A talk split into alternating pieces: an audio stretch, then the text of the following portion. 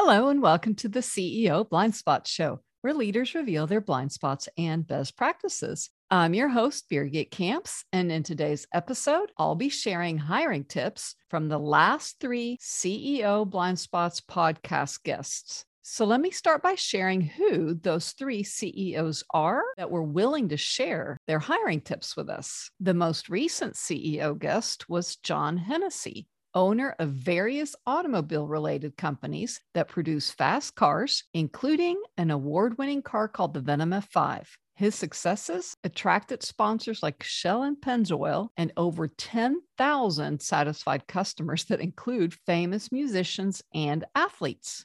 John's hiring tip is to hire those who are interested in learning.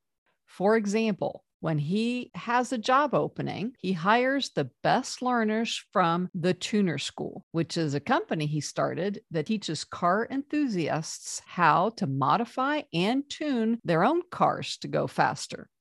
The other CEO is Matt Gilbert, who started and sold various companies for millions of dollars and then took that money to start his current company that helps other leaders position their firms for a successful sale. Matt's company has recently been recognized as one of the top 20 investment banks and also as the most trusted M&A advisor in the USA. His hiring tip that has allowed him to select great business partners and team members is to get to know a person's spouse or significant other. For example, he will invite a potential new hire spouse to dinner and then listen to what's most important to them, knowing that they'll likely be a major influence in the decisions that are made that include staying or leaving the job when an unexpected challenge happens like COVID. And the third CEO is Robert Materazzi, who leads a global company called Lukka that has been recognized as a best place to work and has been valued at more than a billion. Also, Robert has been named as one of the top 100 most influential people in accounting, and he has co founded a nonprofit called VITA that stands for Veterans in Digital Assets. And the purpose is to help veterans and military spouses secure jobs in the growing crypto industry. Robert's hiring tip is that when you are faced with the choice to hire someone who is super smart, but not a team player, or someone that others may consider average in their skill set, yet is a great team player and would fit well with your current team, always go for the team player. All right. So by now, you probably already realize that in order for a company to grow successfully, the leader needs to hire well, retain people, and have teams work together effectively.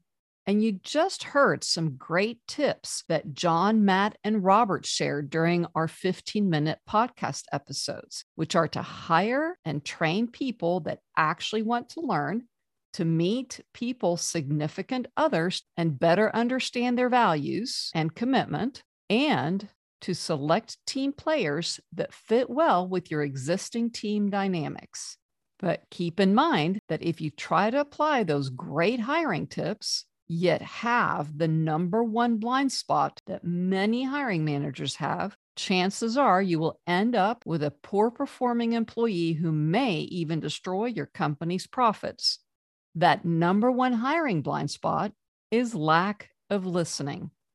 And if you think you are the exception and are a great listener, then I invite you to figure out what percentage of the time you are actually listening versus being distracted or talking.